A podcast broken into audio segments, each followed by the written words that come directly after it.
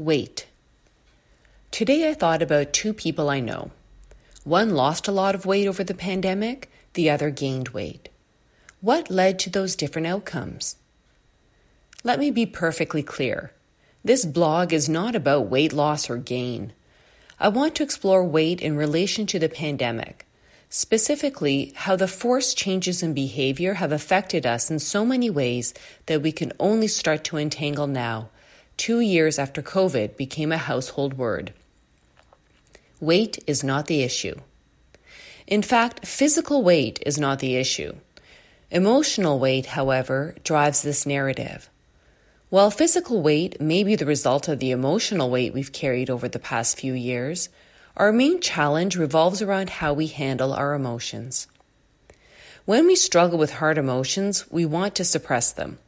We don't want to feel strong emotions, particularly negative ones. They're uncomfortable, unwieldy, hard to control. And we all know how out of control we felt at times in the past two years. The pandemic is beyond any one person's control. Numbing and avoidance. So, we seek ways to numb and avoid those feelings. We turn to alcohol or drugs or food. I can control what I put in my body. And when I control myself or others around me, I feel a false, fleeting sense of safety. What I'm really seeking is a haven, a place of respite. It's not about food, alcohol, or drugs at all. It's about finding ways to take care of myself in whatever way I can. Unfortunately, it doesn't work. Anything I look to externally will never fulfill me. I'll need more of it. Overeating, starving, drinking more and more to feel the same sense of safety I felt initially. Spiraling up or down doesn't matter. Spirals always end somewhere. What happens then? I feel stuck and lost. I'm at the end and need to find my way back.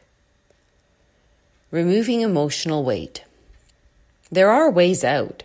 Here are six of them. One, our bodies tell us so much, but do we listen to what they have to say? Remember the vagus nerve. It informs the brain eighty to ninety percent of the time, not the other way around. It runs from our gut to our brain.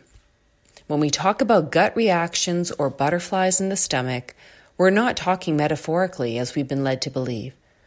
The body can teach us what the mind doesn't know. Two, we don't need to accept binary thinking, this or that. Consider that one way is true and so is another. Like the yes and game we see at improv shows, yes and teaches us to build, readjust, and change as circumstances change. Three, talk to a safe friend about how you feel to gain clarity instead of feeling judgment toward yourself, toward others, toward the pandemic. Four, journal your thoughts if you don't want to say them aloud to get them off your chest and onto paper. Five, pray for guidance and surrender your worries to forces greater than yourself, knowing you don't need to figure it all out yourself. Six, choose to see you are loved. You belong on this earth and are connected to others. The pandemic stole so much from us. Slowly and stealthily, we will bring it back. It starts with us, and it starts from within. Once we love ourselves, real change happens. That's when we can make an impact on the world around us and build the kinder, gentler world we want to live in.